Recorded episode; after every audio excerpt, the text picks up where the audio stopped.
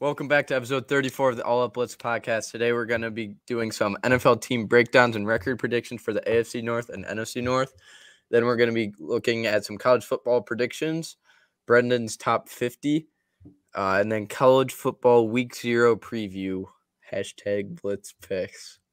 I'm excited for the Blitz Picks. I think it's a great name. I think it's a mediocre name at best. I think it's a phenomenal name. I think it needs to rhyme a little bit better, just like a half a syllable better. Yeah. I was debating whether or not to change the S and the picks to a Z. Why don't we just call it All Out Picks? Oh, yeah. Dude. I'll think about it. I am a former marketing major, if anyone was wondering. Yeah, so anyway, also you're seeing Brendan's top 50. I don't rank 25 teams. I rank 50 teams. I double it, so... That'll be interesting. That's wild. Teams. That's insane. I don't even like doing teams. Records for. I don't even know if I could name 50 teams in one breath. Change it to Z, says Jaron. All right, I mean, all our picks with a Z. We're in a democracy. So. All right, but first, I want to talk about the preseason. Any comments from you guys? What you saw NFL preseason? This was like the best week of preseason football. Dude, the Titans game, I genuinely enjoyed watching. Malik Willis looks insane. But yeah, he's sweet. Because I remember, what was it? Vrabel was like, I took him out because I wanted to see him throw. Well, apparently Vrabel's always down on rookies in press conferences because he just doesn't like. He doesn't like to hype them up too much because he doesn't want them like reading their own press clippings. So I see, but. Either way, yeah, he was throwing.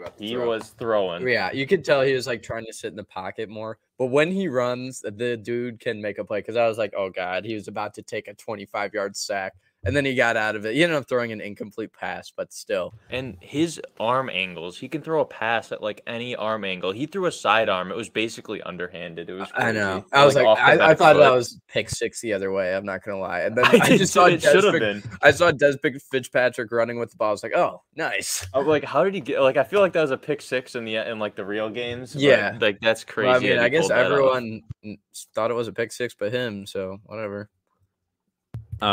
So Kayvon Thibodeaux got injured. I think it was a sprained MCL, right? It's a sprain. It's not the ACL, whatever it is, but they say it's a sprain and he'll be back in 3 to 4 weeks. Yeah, which is obviously good, but there's been a lot of debate today throughout sports media. Was the hit on Thibodeaux or the block, whatever you want to call it, was it clean or was it dirty? Was it a football play or do you think it was a cheap shot? I don't know. I mean, you know, you got to remember it's preseason. These guys, you're probably are making hits. You're probably not going to hear from them that often ever again. And they're fighting for their career. You take huge hits and a lot of unnecessary hits in the preseason. I think that's bound to happen. But so I don't know. I would say it's a little dirty, a little clean. I don't really care that much, to be honest with you. But what I do care about is not only I hope he gets better because I think he's a cool guy. I hope he does really well. But this hurts the narrative of there was a big debate of which defensive end should go first in the draft, and the biggest knock on Thibodeaux was the injury risk. Having a hurt knee in the preseason does not help that narrative for him. It just sucks because that wasn't like a stupid injury that injury-prone guys usually get. Like, had Hutchinson gotten chopped there, it would have happened to him. It could happen to anybody. It could literally happen to anybody. Yeah, it sucks. Like, I kind of feel for Thibodeaux there. I do feel for him, but in my opinion, I think that was partially his fault for getting injured. Because, I mean, you look at the play, he kind of stopped right when the block was coming at him. Don't you want to kind of blow up the block and just plow right through him, right? If you watch the play again, I think it was a tight end, his helmet actually hit Thibodeaux's thigh. So it wasn't really a low block. To me, that was a football play, and it was just an unfortunate. He kind of got chopped, and it I don't know. I mean, I'm sitting on my couch saying that this was an avoidable hit, but yeah, it just looked like it was really bad luck, to be honest with you. It was, but like I said, Jaron said, took the words right out of my mouth. Watching it, Thib was eyeing Moss, who was the tight end, I think, in that case, and just didn't finish his play. Yeah, he just stopped and just let the tight end hit him, so which caused the resulting injury. Moss did what many did in that blocking situation. Yeah, I thought that was just a football play. So I don't know why. I think Emmanuel Acho was one of the people that came out and said that was a dirty play. Like, I don't see that whatsoever. Yeah, that's just your emotions talking, I feel. I see where he's coming from, but bad luck, clean play, you know. It ain't happens. Ballet, as they say. So, any other final comments from preseason? Josh Dobbs. I put him in the thumbnail. Dude, I want him to start for the Browns so bad. He's been under the best, one of the best coaches in the NFL, in my opinion, Mike Tomlin, for like 4 years now. He's experienced good locker room with the Steelers, bad locker room with the Jags, and now he's performing in the preseason pretty well. So I like he's kind of shown he can do it on the field a little bit, and he's extremely smart. He was like a rocket science major at Tennessee. So I think Dobbs needs to get a chance to play regular season football for the Browns this year, because he's got the quarterback knowledge, and he's shown in the preseason he can do it on the field a little bit. He's been in many different locker rooms. So, shout out Josh Dobbs. Yeah, I'd like to see him do it in the regular season, because he's kind of like he's got all the makings of a starting quarterback in the preseason. I want to see if he can actually translate it. He's a guy that should get opportunity on a bad team. And 11 games of doesn't really matter who your quarterback is. Yeah, I was gonna say is Jacoby Brissett that much better? That you can't give Dobbs. You know what you're going to get out of Jacoby Brissett. Right. Know? So the Dobbs emergence has killed the Jimmy G narrative. Yeah, I haven't heard, since Dobbs has been pretty good, I haven't heard a lot about, oh, Jimmy G, the Browns. I mean, you can still see it, but now that Watson is going to come back eventually, would it be a waste of money for the Browns to get Jimmy G on what's probably going to be a hopeless season regardless? Never know. I don't know, because then you have a quarterback room of Brissett, Jimmy G, and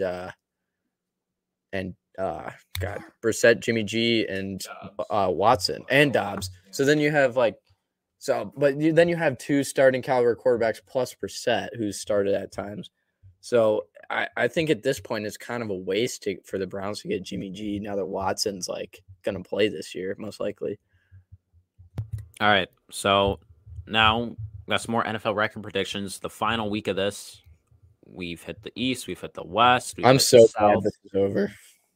Now we're doing the North. I know this was my idea to do the team predictions. It was fine at first, but once I had to start going off of what I said the weeks before for the other teams' records, it sucked. Getting a bit bland. Yeah. It's hard. So, but Will, you wanted to start with the Lions. Yes, or I'm doing my beloved NFC North. And listen, if I were you and I was watching some idiot, hey, put it away. Don't show him that. Yeah, you didn't see that. If I was watching some idiot talk positively about the Lions in year two of a horrible post-terrible season, I would laugh too. I would laugh and call names. But the way I picked these teams was, I was having somebody rattle off games to me and just saying win-loss off of whether they should win or lose. Whether they should, first instinct off the top of my head. And I'll break it down. Reaction. Gut reactions. Okay. So all right. Let me break it down. I can reveal it now, right? Yes. Boom. All right. Eagles loss. Horrible matchup. Lions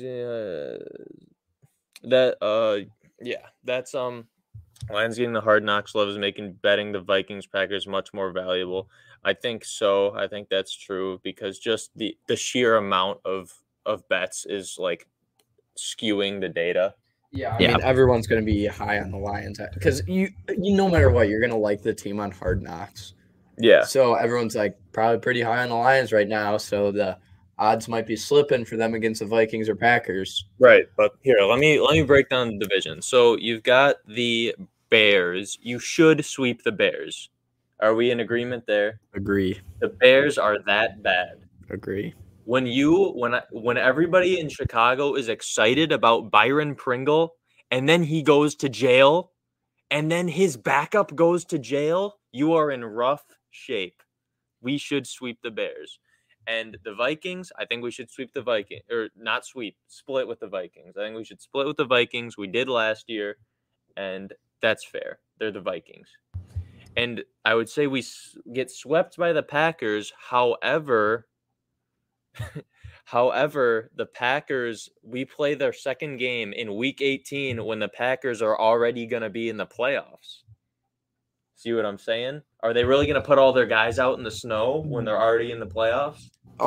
If they have a reasonable shot at a 1 seed, they would. And they're the Packers. Yeah. So if they don't already have a 1 seed locked up, or they don't have a chance at a 1 seed, then I'd give that to the Lions. But you're still going to be playing for home field advantage, probably. I don't think there's a very high percentage scenario where they wouldn't be playing for anything. Well, like last year, they weren't playing for anything, and they put in Jordan Love for a half. So, okay, I think personally, I don't know what your Vikings record is yet, but I would say it's probably going to go Packers, Vikings, Lions, Bears. I don't know if the Packers record will be substantially better than the Vikings to where they're going to be resting their starters in week 18. We'll see, because it also depends on the weather. If you're making the playoffs either way, and if it doesn't really matter, because if you're not getting a 1 seed or home field advantage, and that doesn't make a difference, you're not going to want to put your guys out in the snow. You know what I mean? Yeah, I see what you're saying. So that's just on a whim, Mm-hmm. But either way, and then we've got the NFC East should beat the commies. I don't think we're going to beat the Cowboys. I think that's fair. Eagles, I think we're going to lose to. And then we've got the Jags. You should beat the Jags. I don't know if you're going to. You should beat the Seahawks. I don't know if you're going to. And you should beat the Jets and the Giants. I don't know if they're going to, because those were all bad teams that we should beat. But the same way we got better, they got better. Except maybe the Giants. I'm sorry. But so you should win all those games, but maybe you get two of them. Here's the thing. I see where you're coming from, but most of these games, but the word should and the Lions has never gone well together. That's what I'm saying. Yeah. So the same way we should have won 6 games last year because they went down to the final play, it just doesn't go that way. So realistically, I will give the Lions 6 or 7, but there's 10 games that they should win. Yeah, if you're doing this prediction based on clear and purely should, then I'm not super against it. This is the Lions' ceiling. Yeah, 10 and 7. Their floor is 4 or 5. I think they get 6 or 7. Realistically, they get 6 because I don't think they go out beat the Seahawks and the Patriots and the Jags and the Vikings both times and the Panthers, and hopefully they don't slip up against the Bears. Yeah, you've got to lay an egg against a couple of those. Right. So if I was a betting man, which I am, I give them 6. But they should win 10 games. Yeah, if you're going, which is kind of crazy. Purely, this is an extremely easy schedule. This is the easiest schedule I've seen in probably my lifetime for the Lions. So they're number 5 in the ease of schedule below the entire NFC East because they have to play themselves. Yeah. All right, Tom, you're up next. You got the AFC North. We're going to start with the Bengals. All right, so the Bengals coming off the Super Bowl appearance. Historically, teams coming off of losing the Super Bowl do not do very well the next year. But that's a lot of times because they have a lot of money sucked into a quarterback. Joe Burrow is still on a rookie contract, which means – it's possible to have a good team around him, which the Bengals have a solid roster. So getting into this, I think I have them splitting with everyone in their own division besides the Browns. I think they sweep the Browns, I'm pretty sure. Yeah. And then I have loss versus the Jets because I think the Jets might get their feet under them by then. Zach Wilson will be back, hopefully. And then they kind of skid against the Dolphins and Ravens. And then I think they have a tough stretch. I think they get an in-division loss to the Steelers because the Steelers may have it figured out by midseason. And then they have a tough stretch. They go Titans, Chiefs, easy game against the Browns, but then they got to go play Tom Brady, which is tough. And this is a pretty difficult end to the season, but I think the Bengals, if they do what they did last year and get hot towards the end of the year, they could go out and beat Patriots, Bills, Ravens. It's tough, but if they get hot at the end of the year like they did, I could see them going out and winning those games. The disrespect to Joe Burrow is real. I'll tell you. I didn't disrespect him. This is a wild card team. Yeah, because historically teams that lose the Super Bowl don't do well the next year, and I have them doing all right. CM Says Stuff, not CM Punk, but CM Says Stuff says L against the Steelers. Interesting. Yeah, my reasoning was because I think the Steelers may kind of have it. The Steelers are never going to suck. They're never going to go out and get two wins. They're too well established. Yeah. So I think going to Pittsburgh is always tough, especially for the Bengals historically. They're not great in Pittsburgh. And I think by this point in the season, the Steelers will have their feet under them. So I think a lot matters about Joe Mixon because I don't know how if Joe Mixon can stay healthy for two whole seasons in a row. That's a big ask. That is a big ask for any running back, really. And but I do like because I think Joe Burrow isn't going to regress, and I don't think Jamar Chase is going to regress, and that's huge for them. And their O-line got better, and their defense got better. I think a wild card for the Bengals is fair. Yeah, I'm pretty sure I have the Ravens winning this division handily, but I think the Bengals could easily sneak in with a wild card. Not really sneak in; they'll probably be the better wild card team. And you know, I'll stand up for you here. They shouldn't lose to the Steelers, but the Steelers got to beat a few people. They got to beat five teams, I think, at a minimum. And this is Bengals could be one of them. Right, they're going to play them twice, so yeah. All right, Will, next team, the NFC North, your beloved Chicago Bears. Yeah, Chicago Bears suck. They're terrible. I don't know if I would favor them against any team except the Texans. Oh, there's a mistake there. They're getting swept by the Lions. I just noticed that. Oh, all right. That's okay. But I wouldn't favor them against any team except the Texans. But I think just because Fields is electric, they might shock a few teams, catch them with their pants down, you could say. Like the commies, for example. You never know. Carson Wentz might already be out for the season by then in week 6. And, you know, the Falcons, you could favor them against the Falcons. What would you say, Tom? Falcons or Bears? Are you not watching that game? I'm not watching that game. One, yeah. But I think the Falcons have a lower ceiling but a better roster right now. I think they have more playmakers on offense with Kyle Pitts. I'm more confident in the Mariota-led offense than the Fields-led offense behind a Ritter-led offense. Yeah, behind a putrid O-line. The Bears' O-line is so bad. I don't think they're really going to have a running game to lean on. So I'd take the Falcons in that game, even though it's a toss-up, really. That game is going to be for the first overall pick. Yeah, and the Texans are straight up, they're better. But yeah, it's – I mean, if the Bears are going to go out and win a game, they get to play the Lions twice. They could seemingly win either of those, maybe. They could beat the Texans. They could beat the Giants. Could beat the Commanders. Could beat the Jets. Could beat the Falcons. I don't know. I think that's a little bit generous. They are really – I don't think they're favored in any of those games. They're sinking into the depths of hell right now. Yeah. I give them, a floor of 0-17 and a ceiling of 5-12. Yeah. What do you say? I'd say a ceiling of 4-13, but yeah. Oh yeah, either way. That's what you have. Yeah, I messed up on that. 4-13 instead of 5. They have games. They have an easy schedule. It's similar to the Lions' schedule. They could win some of these games, but most likely, I don't think they do. All right, next team, Browns. Damn.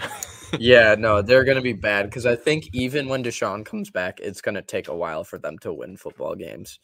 So I got a win against the Panthers. I think Baker loses his revenge game. My reasoning, I don't know why, but the Browns roster, aside from quarterback, is not bad. I agree. I don't know. Amari Cooper can win you. Yeah, Nick Chubb is top 5. Amari Cooper's really good. They have Hunt is still going to play, even though he wants out. Yeah, they have a top 3 edge rusher in the league. But anyway, so their wins: Panthers, Commanders, Steelers. I think the reason why they win the last 2 games, I think Deshaun is okay if he's able to come back and play by the incident. He might get his feet under him by the last 2 weeks. So. Here, I would like to comment. I think the Texans at Houston is going to be a hate-fueled, 40 bomb. Yeah. I think everybody is going to be rooting for the Texans. Yeah. And I think the Texans, Like, if they do nothing else this season, they have to beat the Browns. Yeah, so – but the thing is, they have a relatively tough schedule, in my opinion. They have to play – can you read that comment real quick? So they have to play their own division is tough because they're the bad team in that division. So, boom, that's, what, 6 tough games right there. The Falcons is an easy game, but then they got to play the Chargers. They got to play the Patriots. That's tough. They play the Bills. That's tough. Dolphins are a better team than the Browns. They have to play the Buccaneers. That's tough. Saints is not a cakewalk, and I think the Commanders is a winnable game. So they're out of division. Schedule is hard, in my opinion, which is kind of the reasoning for their bad record. But if you're a Browns fan, the upside is you have a really good roster outside of quarterback. And if Deshaun comes back next year and is good, then you have a good team. So Deshaun looks awful in practice. He doesn't look like himself at all. Like, as much as I don't like the guy, I thought he was top 3. Yeah. And he does not look like himself at all in practice or in preseason. Yeah, before everything kind of went in the crapper for Deshaun, I remember when we did our, like, top 10 quarterbacks, we both had Deshaun relatively high. Before everything. Massage parlor. Yeah. All right. We're throwing it back to the NFC North. We're throwing it back. We went over the Bears and Lions. So now the Packers. Yes, the Packers they'll do pretty good in the division. They I feel like they would be favored in most games this season other than the Titans and maybe the Bucks. Maybe the Cowboys. I have no idea how the Cowboys are going to look later in the season. And I think 12-5 is a good record. They're a lock for playoffs. I think they're a lock for the division if Aaron Rodgers stays healthy.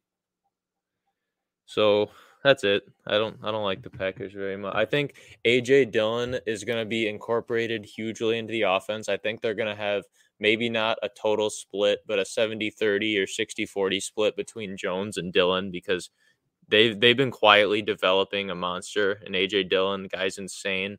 You know, imagine if you've got if you're a nose tackle and then A.J. Dillon pounds into you for 3 downs in a row. You know, pause. Hey! you know what I was getting at. Yeah, let's be mature here. Yeah, you know what? Maybe. Never mind. I'm not going to go into that any further. Quick comment here before we move back to the AFC. Falcons, Texans fighting for worst team in the league this year, but I think the Falcons clinch it. They are a dumpster fire, and we just suck. Dude, Bears are in there. Yeah, Bears are in that conversation. Bears, I think, are as bad as those two. I think the Texans have. I think the Texans are the best out of those three. They probably have. They might have the best quarterback. Davis Mills, kind of a dog. Fields should be better. Fields should be better, but a healthy Davis Mills versus a sacked 16 times a game Justin Fields is pretty close. I mean, Marcus Mariota's won a playoff game. You know, certainly has. Ritter has some promise. Ritter is a winner. So I don't think quarterback is as big of a problem for the Falcons as the rest of the team. I think their offense could be, like, all right.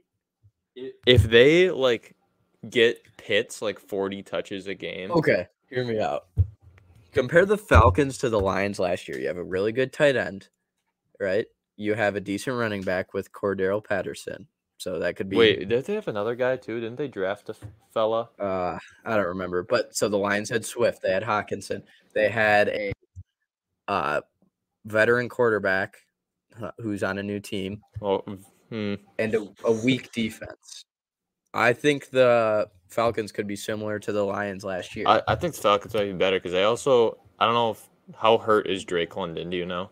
I don't know. I don't know how hurt he is, but he looked pretty legit. And also, like, Hutchinson missed the majority of the season. Yeah, because he had a thumb injury. He, like, couldn't move his thumb. I think the Falcons aren't that different than the Lions last year. So, and the Lions at the end of the year, they had a decent offense, and their defense was whatever, but agree. Yeah.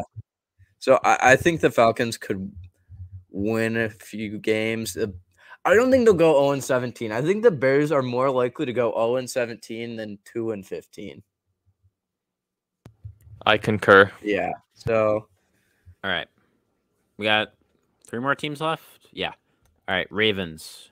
Okay. I think this is one of the best teams in AFC this year if Lamar stays healthy. Well, actually, if their team stays healthy. That had they not had all those injuries last year, I don't think the Bengals go to the Super Bowl, personally. But anyways, so they start off, boom, three AFC East games. I think they win them all, and then a loss to the Bills. They play the entire AFC East before they play a AFC North game. It's kind of wild. I think they lose to the Bills, who is the best of it, team in the AFC, in my opinion. And then they split with the Steelers. I think the Steelers sneak up on them late. And then they lose to the Bengals because I had the Bengals getting hot towards the end of the year. They have a easy stretch of two games after their bye week. Panthers, Jags, boom, two easy wins right there. And then I think they go in and the Broncos come to Baltimore. I think they win that game. I'm not super high on the Broncos this year for whatever reason. I don't know why. I'm just not. And yeah. So you're going 14-3 for the Ravens. Yeah, I think Lamar is capable of being extremely good. No, okay, the Ravens, good regular season team. Lamar, great fantasy football quarterback. I don't see them winning a Super Bowl, though. I don't disagree, to be honest. I don't. Obviously, Lamar is super mobile, but his pocket passing ability is question mark. Yeah, I think his passing is not as bad as some people say, but I don't see him winning a Super Bowl. I don't know. I'm kind of high on the Ravens. I like Lamar Jackson a lot, and you got to consider we've seen MVP Lamar Jackson, and then we've seen the Ravens with half their starters injured. You know, we don't know what they're fully capable of right now. All right, last NFC North team, the Minnesota Vikings. All right, the Vikings are just kind of weird to me because they have everything they need to be insanely good, but they just aren't. And you know how we feel about Gritty Kirk on this podcast. I love Gritty Kirk. Love us some Gritty Kirk. Yeah, we're big fans of Gritty Kirk. He's not the best quarterback in the league, though, unfortunately. He is underrated. He should be what? 83 in the top 100, whatever Mac Jones was. Yeah, exactly. So I think he's underrated, but he doesn't look good doing it. He does not pass the eye test, and he does not have that dog in him. His numbers are good. Since he left East Lansing, he has not had that dog in him. He just doesn't look good doing it. So, but, you know, Dalvin Cook and Alexander Madison I like a lot. Receiving core is spectacular. Solid tight end, decent O-line. Defense is, you know, middle of the pack, maybe a little bit better in the NFL. And their schedule is not that bad. Don't be surprised if you see the Vikings slip into a wild card. You know, as you see, 9-8 is what I have predicted for them, and I don't think their ceiling or floor is too far away from that. I'd say give or take two games. There's a couple that are up in the air. They might beat the Cardinals.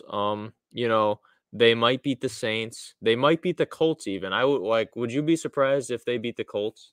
I'm not super high on the Colts this year. So, yeah. I think the Vikings are a good team. Like, if you were to say, are they a good or bad team, I'd say good.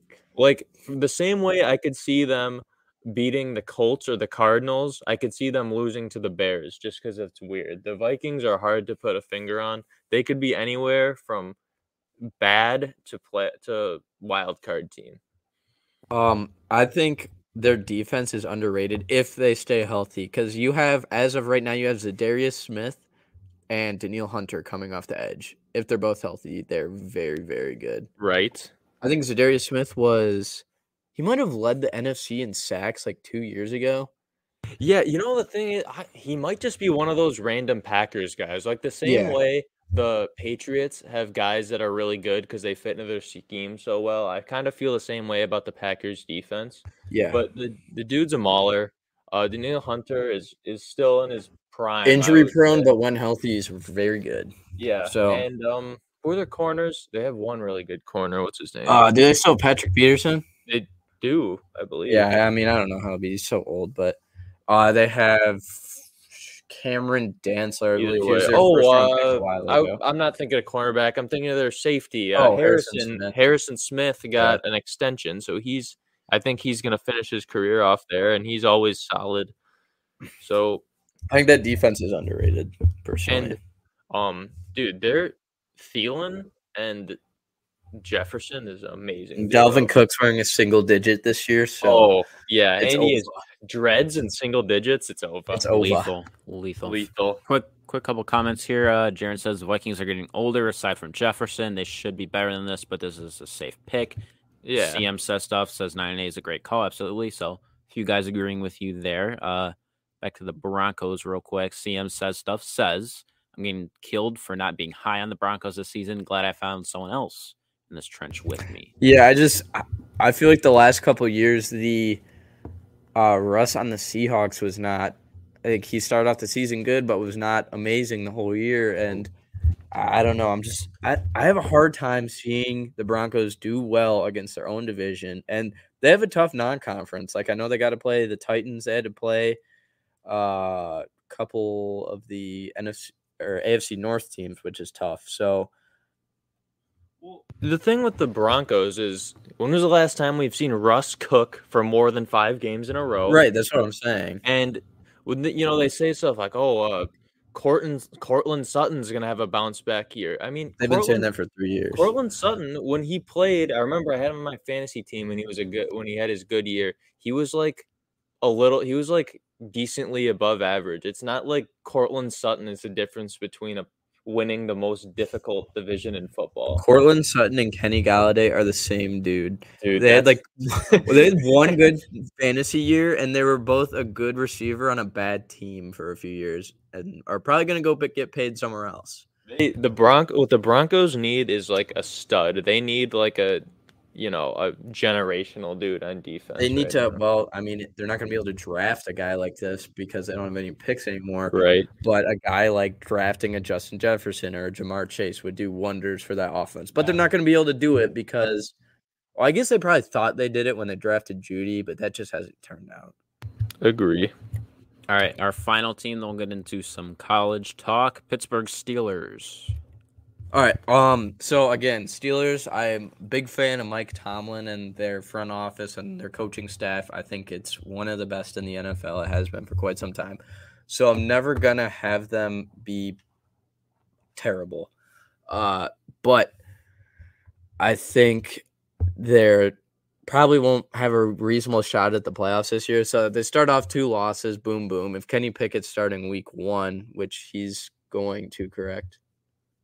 Kenny Pickett week 1? Yeah. Is he like? I don't know if it's been confirmed yet. Okay, so I did this kind of based off thinking Kenny Pickett would be the starter for the majority of the year. So I think they lose the first 2 games. They're 2 tough games.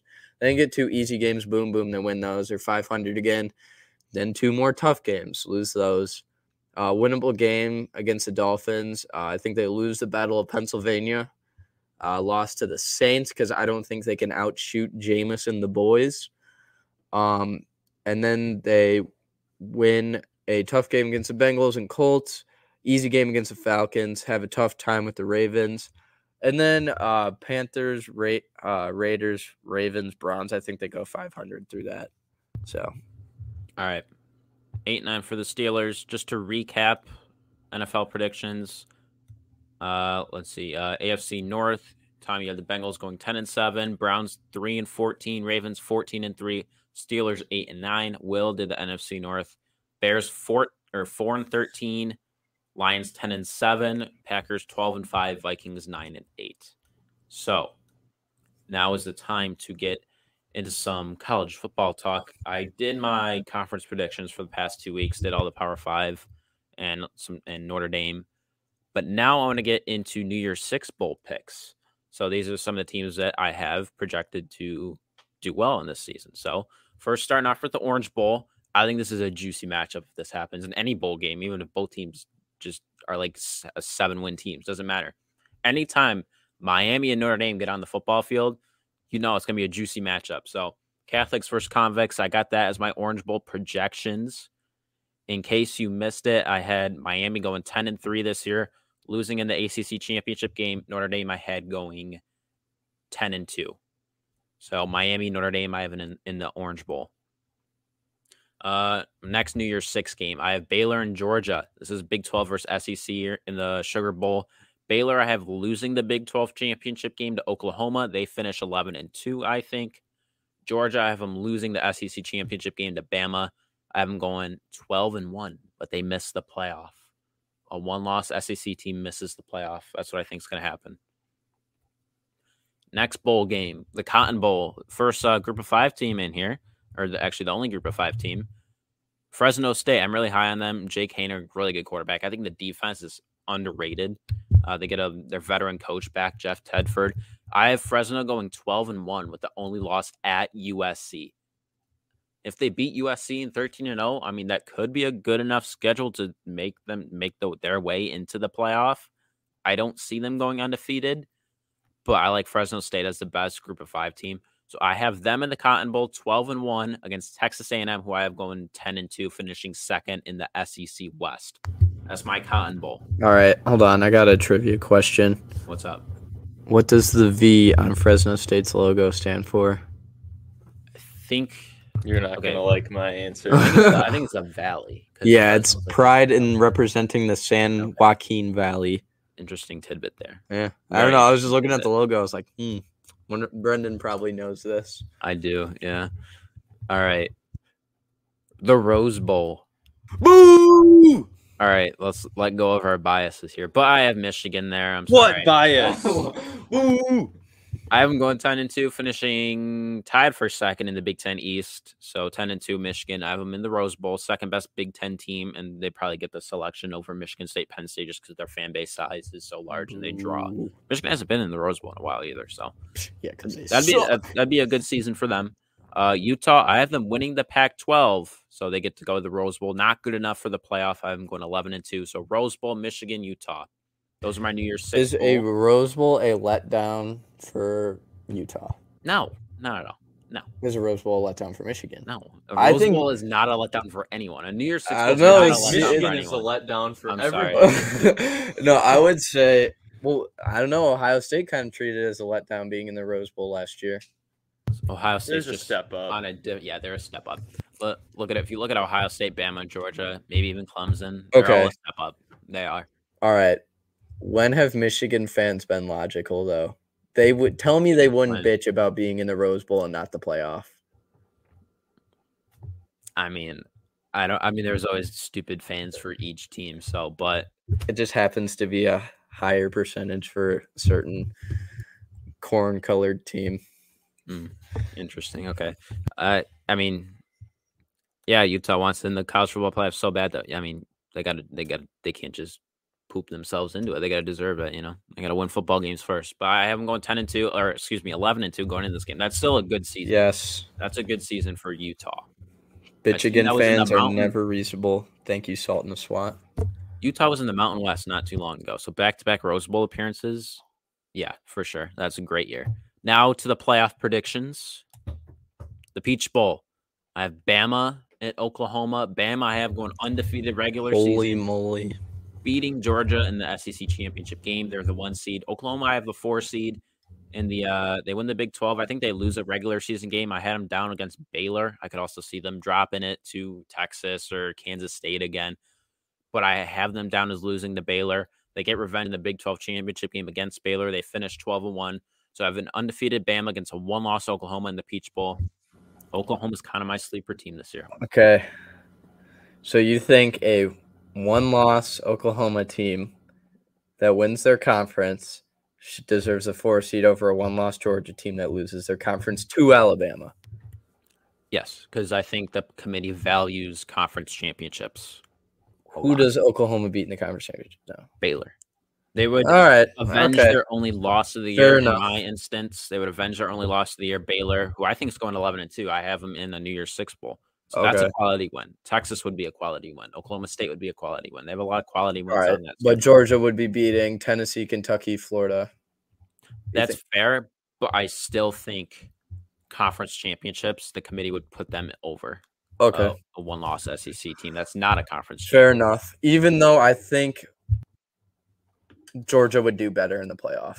I think in this game, yeah, Alabama clobbers them by 30. Oh, for sure. Yeah, I agree. And you'll see when I do my rankings in a bit. I think Georgia's the better team over Oklahoma preseason. Yeah. Okay. But for Oklahoma to make the playoff, you got to remember everything is going to have to work out for them. The offense is going to have to click. The defense is going to have to really improve. So in this instance, those two things would happen. So Alabama, Oklahoma, Peach Bowl playoff semifinal, got Bama winning that. Ohio State, I have 2 seed going undefeated through the Big Ten, winning the conference, blah, blah, blah. They're the 2 seed, 13-0. Clemson, I also have undefeated, 13-0. In the ACC, their ACC champ. So 2 undefeated conference champions going at it at the Fiesta Bowl. This is like a rematch from Justin Fields and Trevor Lawrence not too long ago. So it'll be interesting, I think, if this is a matchup to watch in the playoffs. So I like Ohio State. Just the QB situation still concerns me a bit at Clemson. I don't think it's as big as people are making it out to be, but Ohio State wins. I think Ohio State and Bama are 2 best teams in football. Oh, you say Clemson goes undefeated? Yeah, but I wouldn't be terribly shocked if they drop a game. Okay. 1 loss Clemson, conference champion. 1 loss Georgia, non-conference champion. Who makes it? I still think it's Clemson because they value conference champions a lot. But winning the ACC is like whatever. Oh, I know. Yeah, Georgia would face a tougher schedule. What conference championships is one of the criteria that the committee looks at. I mean, so is strength of schedule. Yeah, I don't. But they also look at like how good would they do in the playoff though. Like technically, maybe they don't, but they do. You know, they do. Yeah, I mean, it's easy to look at that in hindsight after you watch the game and be like, oh, Cincinnati didn't deserve a playoff spot. Oh, Michigan didn't deserve a playoff spot. Like, yeah. Who would you put in? Like every team would have been beaten by that much. So, but I mean, it's hard to say in hindsight like that. But I get what you're saying. It'd be a debate. It'd be a debate going into Selection Sunday. If Clemson has 1 loss, and if Georgia has 1 loss, and Oklahoma has 1 loss, it'd be a debate. It wouldn't be easy. I think the way you have it set up, we haven't had a tight debate going into like Selection Sunday,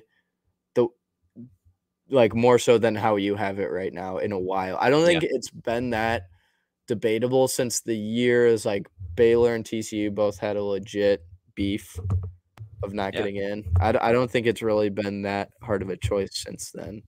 So I would like to see if you're set up. I think that'd be interesting.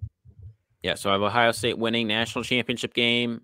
I have Alabama beating Ohio State. I've said this before, if you listen to this podcast throughout the offseason, I think Alabama's the best team in football by a mile.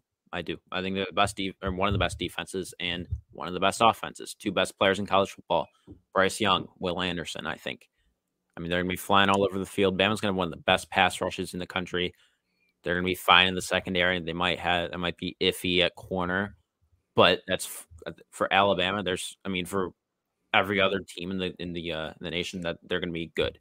If you know what I'm saying, if you compare them to other teams' standards. If I'm Ohio State and I'm playing Alabama in the national championship, if there's one hole I want on that defense, it's at corner. Just saying. That's true, but the pass rush is going to cover up that. If corners are concerned, the pass rush is going to be so good that it's going to cover that up. Right. I don't think there's a weakness at all with Alabama. I don't think there is. Ohio State, on the other hand, I'm still a little worried about the defense. It's still a work in progress. Just because a defensive coordinator who did really good last year comes over from Oklahoma State doesn't mean that everything is rainbows and sunshine. They still got to fix some stuff. They got bullied at the line of scrimmage by Michigan. That doesn't just change overnight.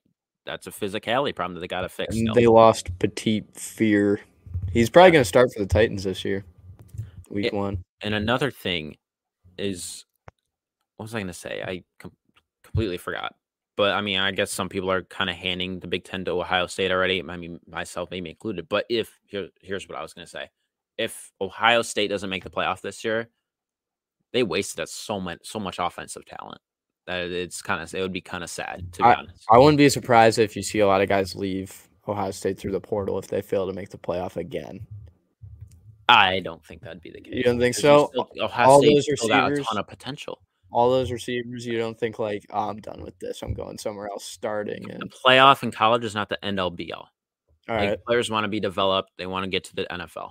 That's probably their main goal. Obviously, if you go to Bama, Ohio State, Clemson, Oklahoma, whatever. What if they're like, oh, I'm not getting looked here, though, because I'm sitting behind three future NFL prospects? Yeah, we've already seen that. Jamison Williams is a perfect example. So, yeah, so that's always going to happen. But I don't think you'd see a mass exodus from Ohio State. What if Ryan Day gets fired? That's not going to happen. You don't think so? No. Okay. What if they lose to Michigan again? That's not going to happen. I don't think it'll happen either. But no. I'm saying if they do, they're not firing him. They're not. They lose to Michigan again. Yeah, in the shoe. They're not firing him. There's some pressure on him, but that's competitive pressure. That's not, oh, my job is on the line pressure. So I don't see Ryan Day getting fired at all. At all. He'd have to just fall off the cliff miserably and go 8-4 every year. Okay. Fair enough. All right. Now is the time to reveal my rankings. Are you ready? I don't think you are, but we're gonna go ahead. Number one, I already mentioned this. I have Alabama at number one. I don't need to rehash it. You just heard my spiel about Bama 2 minutes ago. So Bama, I have one. Georgia, I have two. A lot of people have Ohio State at two. Like I mentioned in my spiel a minute ago, they still have some defensive problems. Georgia, yeah, they lost a lot. I still think that I trust Kirby enough. I put them at two. I think they'll replace those 15,000 NFL draft picks they had on defense. I think they'll be perfectly fine, Georgia. So this is kind of like a power ratings. Don't confuse my predictions with these rankings. This is preseason. Forget everything I just said about the predictions because that has nothing to do with this preseason ranking. So I just want to preface these rankings with that. So 1, 2, 3, Bama, Georgia, Ohio State. To me, those are the three best preseason teams. Clemson, I have at 4. I mean, yeah, quarterback situation's a little concerning, but to me, they're not going to, I mean, they're going to be better at quarterback this year because DJ's only going to go up. He was so bad last year. He can only really go up. Personally, the coaches have said that he's improved. And if he doesn't improve enough, you still got a 5-star waiting in the wings. So one of those two guys, I think, has a good chance at being a solid quarterback this year for Clemson. And the defense is obviously good. So Clemson, I have at 4 for a preseason there. Michigan, I have at 5. I think their offense is scary good. They have the best receiving unit they've had in a while, the best running back unit they've had in a while. I mean, they have quarterback depth with McNamara and McCarthy. I mean, all around, the offensive line's good. They're going to be able to run the ball. They're going to be able to throw the ball this year, and it's hard to stop a team that can do both. The defense loses Hutchinson and Ojabo, but we all know this. Michigan just poops out a ton of NFL draft picks along that front seven there. I think they'll be fine with the departures there. Mozzie Smith's a guy to watch out for on the D-line. But that's my top 5, as you see on the screen. Bama, Georgia, Ohio State, Clemson, Michigan. Another thing I wanted to say before we move on is the strength of schedule should have nothing to do with preseason rankings. I've seen people rate teams based on how many wins they think they're going to get. That should have no influence on these rankings because the strength of schedule doesn't matter until these teams play that schedule. So this is, to me, the top teams on paper. So that's my 1 through 5 on paper. 6 through 10, I got Texas A&M. They are at 6 there. I think they have the talent to win this year. Sure, I mean, you can call them overrated or whatever, but on paper, they have the talent to win this season. I mean, quarterback is a major concern for them. Quarterback play wasn't great last year. It's going to be either Haynes King or Max Johnson. We'll see. But this team has weapons, and they're really good in the trenches. I think the defense is underrated. So I have A&M at 6. Arkansas, I have at 7. I don't see a weakness with Arkansas at all. I think Sam Pittman's a great coach. Wide receiver, yeah, they lost Treylon Burks, but I think they'll be fine. They got running backs settled. Offensive line will be good. The defense will be really good as well. I got Arkansas at 7. I think a lot of people have them like in the teens, or I think AP has them at 20. I think they're way underrated. So top 10 material right there, Arkansas. Number 8, I have NC State. Again, I don't see a major weakness on this team. I mean, they don't have the 4 and 5 stars that other teams do. But they're solid all around. The defense is really good. They got an NFL quarterback, Devin Leary, who could potentially be a first-round pick. He's going to be really good this year. Number 9, then, I have Utah. They're going to dominate the trenches there. I think they'll be a really good team. They're going to pound the rock. I mean, they're the most physical team in the Pac-12. They're kind of built like an SEC program. They have kind of that identity there, similar to a lot of SEC teams. So I think Utah, if you're looking for a team probably outside the SEC and Big Ten to kind of be a sneaky team to get in the playoff, I think Utah could be it because they have a manageable schedule. They really do. Number 10, I have Oklahoma. I have them in the playoff, but I have them at 10 to start the year. There's still a little bit of concerns. Is Lebby and Gabriel, the OC and quarterback, going to translate to Oklahoma? They were successful at UCF. Are they going to translate to Oklahoma? We'll see. How much does the defense improve? We're still going to have to see. I think they'll improve a lot, but there's still some question marks there. 11 through 15. 11, I have Baylor. I still think they're a good team. They lost a lot of production at running back, wide receiver, linebacker, secondary. But the most important place is to return players, offensive line, defensive line. Baylor's got it. I think Baylor dominates in the trenches in the Big 12. I think they're like the fourth best odds-wise favorite to win the Big 12. I think they should be second or even first. So Baylor, I have it at 11. Notre Dame, I think, is the most overrated team in the country. That I have them at 12. Receiving is an issue. Quarterback, I mean, their quarterback this year, Tyler Buckner, hasn't seen a lot of snaps, so interesting to see how he does. Defense will be solid, but Notre Dame, I'm still concerned about who are the weapons on offense going to be. 13, I have Michigan State. Offensive line is a concern. Secondary is a little bit of a concern, but overall, they're going to have an explosive offense. The defensive line will still be good as well. So 13, Michigan State. 14, Penn State. A lot of people don't have them ranked, which I think is a little stupid. I mean, they're talented enough. I think the offensive line is going to improve. A lot of reports coming out of fall camp that they'll be way better than last year. So Penn State, I'm looking at 14. They're going to have a good defense. I think Sean Clifford's underrated. I'm going to say it. So by these rankings, you have Michigan State beating Penn State, and they probably have the same record. I have Michigan State at 10-2, Penn State at 9-3, but Penn State beats Michigan State. Oh, okay. Penn State gets them at home. All right. So I just got sniped. Yeah, so give me Penn State and that, but you're splitting hairs, I think, between Michigan State, Penn State, both really good teams. 15, yeah, I have Kentucky. I like their defense. I like their offensive line. The running back's good. Someone needs to step up at receiver. Will Levis is a good player, though. All right, 16 through 20. USC, I have at 16. A lot of talent there. I'm still worried about the trenches with the depth there, but I like the Trojans. Just the wide receivers are going to be good. Caleb Williams is obviously dynamic. Oregon, I have at 17. Still got concerns with them. So we don't know what we're really going to see on offense, especially there. The defense will be good. And I got a lot of SEC teams from here on out in like the 18 through 30 range. I have Ole Miss at 18. A lot of transfer portal additions. Will be interesting to see how they gel. LSU, I have at 19. Same thing there. Brian Kelly, first year. A lot of transfer portal additions. Miami is interesting. I have them at 20. Mario Cristobal, first year there. We'll see how the defense does. That's the main concern, I think. And the receivers got to stop dropping passes. So that's 16 through 20. I'm just going to share I'm just going to read them. I'm not going to break down every team. 21, I have Mississippi State. I caught a lot of slack for having them at 6-6, but the schedule is just brutal. Like I think most of the teams they play are ranked ahead of them in my rankings. So I have Mississippi State at 21. They're still going to be a really good team. Tennessee at 22, 23 Pitt, 24 Oklahoma State, 25 Wisconsin, and I got 26 Iowa, 27 Auburn, 28 BYU. 29, Cincinnati, 30, Texas. They're not back, by the way. 31, Florida, 32, Kansas State, 33, South Carolina, 34, Fresno State. That's my group of 5 team that's going to make the New Year's Six Bowl.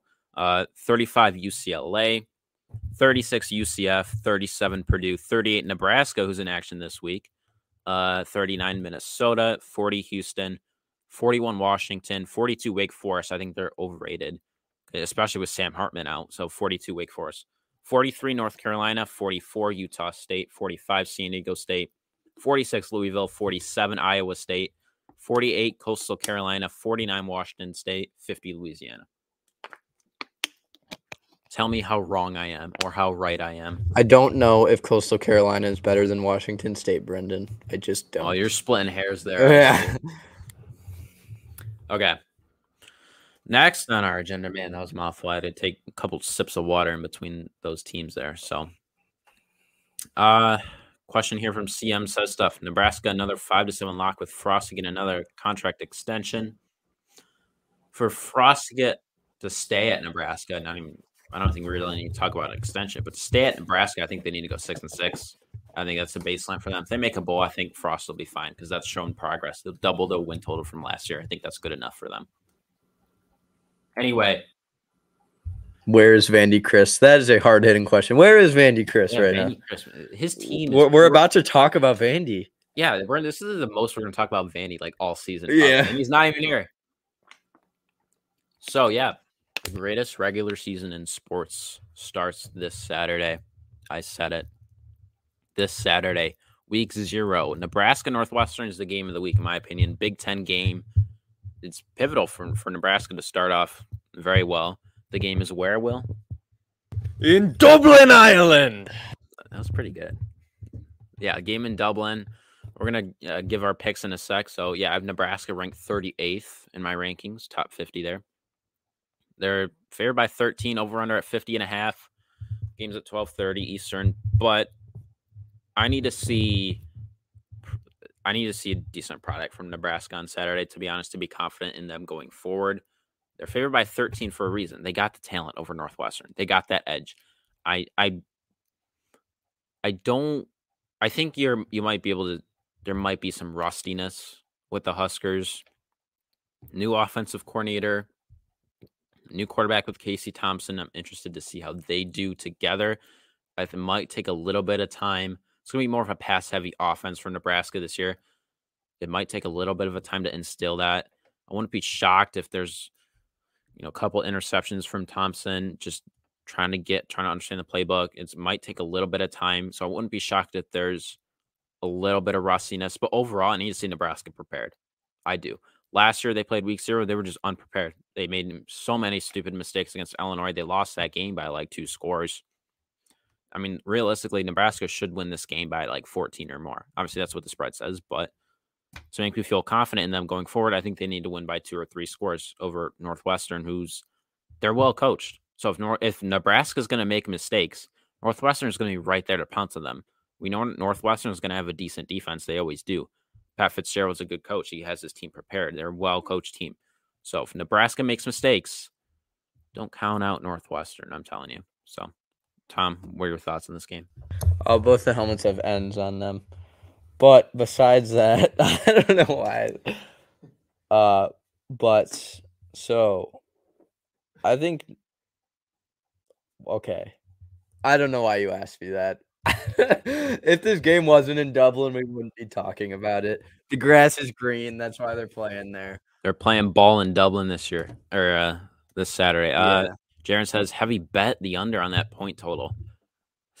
Agreed. I don't think Northwestern is going to help out at all for the point total. Dude, this could be like a 13-6 game. Yeah, you know what I mean? I'd say, yeah, pound the under. Honestly. I'm slamming the under. No pause.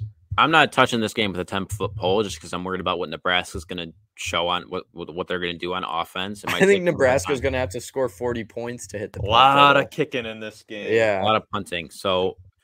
Yeah, if you were to put a gun to my head, I'd lean towards under, but I'm not betting this game at all. Me personally, I wouldn't. I mean, if you want to, do so at your own risk, but I'm not touching this game. I mean, 13 points, that's a lot of points for a new offensive coordinator, new quarterback there, a lot of change at Nebraska. So, yeah, I mean, I need to see preparation on Nebraska. I need to see them ready to go right out of the gate. Yeah, there could be a few mistakes here and there, but that's kind of natural with a new offensive system. So, that's kind of our Nebraska-Northwestern preview. Other games, 44th ranked team, according to me. Utah State's playing UConn. They're favored by a ton. Illinois against Wyoming could be interesting. We're going to pick that game in a sec. I like Illinois this year. I think I have them going to a bowl game. Florida State will be interesting to see what they do. They got his name is Johnny Wilson. Watch out for him this year. He's like 6'7". So, I mean, and he's a wide receiver. So, obviously, he's super athletic. They're playing Duquesne. Charlotte FAU, that'll be interesting conference game there. North Carolina, I have them ranked 43. They're playing Florida A&M. North Texas and UTEP's an even spread, so that'll be interesting. Vandy, Hawaii is a nightcap, so that's at 10:30. Some late night action on the islands. Jaron asks, which is further travel, Nebraska to Dublin or Vandy to Hawaii? I think it's Vandy to Hawaii. Hawaii's way further from California than people think, so I'm pretty sure it's Vandy to Hawaii. I agree with that. So, yeah, I think it'd be Vandy to Hawaii. But now is the time to do the picks. All-out picks. We're going to get to what we're going to call it in a sec after we pick. But we'll have a vote, even though there's only like two people max. But as of now, we're calling it Blitz Picks. That might change tomorrow. I don't know. But we're going to select three college games. These are the rules. We're going to select three college games, three NFL games each week. Obviously, there's no NFL this week, regular season I'm talking about. So we're just going to do three college games. I'm going to send out a tweet the morning after each All Out Blitz podcast. So tomorrow morning, I'm going to send out the list of games with the spreads. And people can comment underneath that tweet their winners for each game straight up and against the spread. I'm going to comment that underneath the tweet. Like I said, you get 3 points for getting the straight up and against the spread right, 1 point for getting one of the two picks correct in a game, and 0 points for getting none of them correct. We're going to keep track of the weekly standings and season-long standings, and most points wins.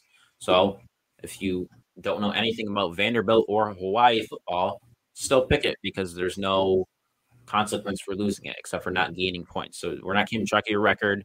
It's just points. All right, are we ready? I suppose. Here are the games this week. You guys will be betting these or picking these same games tomorrow morning. So, Nebraska, Northwestern. We'll start with that. Nebraska favored by 13. Who wants to go first? I think Northwestern covers. Okay, but who wins? Oh, Nebraska. I take Nebraska outright. Against the spread? Just straight up, both of them. Nebraska's got it. Nebraska and Nebraska. Okay. I'm going Nebraska outright. I think they have too much talent for Northwestern to handle. But like I mentioned with the offense, I'm kind of worried about it. First game, new system. I think Northwestern covers 13 points. I'm feeling like a 27-17 type game. Obviously, that would hit the under. That's what I'm kind of feeling. So Northwestern covers that spread, but give me Nebraska outright. All right, next game, Wyoming at Illinois. Illinois is favored by 10. Who do you got? I'll take Wyoming straight up. Oh, Wyoming. I don't know why. Yeah. I was going to take Illinois, both. Illinois cover and win. I agree with Will on this one. I think Wyoming lost a lot of players to the portal. I mean, every other team in the country seemed like they were just picking apart their crumbs there. They were like vultures flying into Laramie, picking everyone up. So give me Illinois. I think the run game will be really good for them in this game. This game could be like 3 hours long. It could be really short, but I like Illinois outright. Illinois against the spread here. All right, the final game, Vandy, Hawaii, late night in Honolulu. Vandy's favored by 6.5. Who are you going with, Tom? My heart wants to take Hawaii straight up, but I'm not going to do that twice in the same pod. So I'll go Vandy by 3. I don't think they cover. Okay. Well, so if you don't recall, which you won't, not actually, no. You won't recall it, not because you don't remember, but because this has never entered your mind before. The Lions in the second round under the Patricia era selected in the second round Hawaii linebacker Jelani Tavai. Yeah. And I am so upset about that I don't like the school of Hawaii. So Vandy by 1,000,000. Rocking with their Rainbow Warriors. I'm sure a lot of them are great. I'm sure they're really playing their rear ends off. But I will not forget Jelani Tavai, Vandy by 1,000,000. Do it for Vandy, Chris. I'm with you, Will. I'm going Vandy. I think they have the talent edge. Hawaii, they're not there yet. New coach, a lot of roster turnover. Give me Vandy, the doors. I think this is the only time we're going to be picking them this year. So why not pick Vanderbilt? Did we all pick Vandy? Straight up and against the spread. But where is Vandy, Chris? We all picked Vandy, so I mean, you know what that means. Hawaii's winning. That always happens. But you picked Hawaii against the spread, so maybe that evens it out. I don't know. I guess. Colt Brennan, GOAT of midnight quarterbacks. Agreed. Rest in peace. Colt Brennan, phenomenal back in his day. So, final comments before we sign off for the week? Yes. Tom Kennedy is a future gold jacket recipient. Former Lions bust Deshaun Hand got a sack for the Titans in the preseason game. Hey, he wasn't a bust. He was fine when he played. He just played like 4 games in 3 years. Yeah, that's my closing statement. Is he still fat and has the gloves? He wasn't like super fat. He was like tall and big. Or maybe I'm thinking of Ashawn Robinson. Ashawn Robinson was like fat. And he always wore like white gloves, and he was so big that like his shirt was always untucked, and he had long sleeves. So he just he looked like Grimace out there. Yeah, a philosophical close. Shoot, Will, do you have one? I'm unprepared. A philosophical close. Give me a topic. Topic. Okay. Pants. Well, no, I have a better one. All right. Okay. I don't know if it's philosophical. It's more of a debate. I got pants. Give me a second. I think I've asked you pants before, because then you went on a tangent about Levi's. Oh, yeah. All right. Go ahead. All right. What's the best pizza chain restaurant? Well, we're all from Michigan, so I got to go Jets or Oliver's, to be honest with you. Oh, I thought you were going to go Little Caesars. No, I mean, they're a great chain. Got to support the family. Because the thing, chain, it's so its job isn't always to be good. Its job is to be hot and to be ready. And it does it so well. I'm all about supporting the family, the Ilitch family, but I don't like that it's not $5 anymore. They held on in Michigan. They held on for a while. $5 for the longest in Michigan. This darn inflation. Yeah, due to inflation, unfortunately. Little Caesars is kind of what spawned that idea. I had Little Caesars today. Hot and ready, crazy, about $10. Like, that's meal for $10. That's pretty good. But anyway, Jaron in the comments asked a pretty intriguing question. NASA is preparing to send another crew to the moon. If you had to live on any planet, which one and why? Okay, you can breathe on any planet. Uranus. Stole my joke. So, man. Okay, which planets are just gas? Like, you would fall like all the gas giants, like Neptune, Jupiter, everything. Okay, so all the out there ones. Those are all off the list. Mars has bad storms, right? Mars has bad corn. That's Iowa. Sorry. That's Iowa. Iowa has bad corn. I think Mars has dust storms. I think Mercury is just too hot. I think Mars is too hot too, but I'd say the one past Earth, the opposite side of the sun. Hopefully it's not gas. I'd say the one closer to the sun. Saturn. Is Saturn gas? No. I'll go Saturn. They rain like diamonds or something. Yeah, all right, I'll go Saturn. I'll just go to a little trip and then come back with a bunch of diamonds. But they're not like gently raining. It's like the speed of sound. I'll bring an umbrella. All right. I think I'll go Mars, see if there's aliens over there. Everybody's deliberating. I'll go find out myself. Is Mars the one that's closest to the sun, like in between Earth? I think that's Mercury. I'll be honest. I didn't pay attention when they talked about astronomy in school. I've seen The Martian. I feel like I know what I'm doing. Yeah, I want to be a space pirate. Yeah. I think, hot take maybe, I think constellations are the stupidest thing ever. Bro, you're not an asparagus. I don't care about the Big Dipper. I don't connect the dots. Dude, when Will was at my house with that bonfire, we saw the Big Dipper. It could have been the small one. I wouldn't know. Well, anyway, when you live in 1326 and the plague is running rampant and you've got nothing to look at other than sick people in the sky, you'd be like, oh, that looks kind of like a little pot. Yeah, but I don't care anymore. Why are we talking about it in school? I don't get it.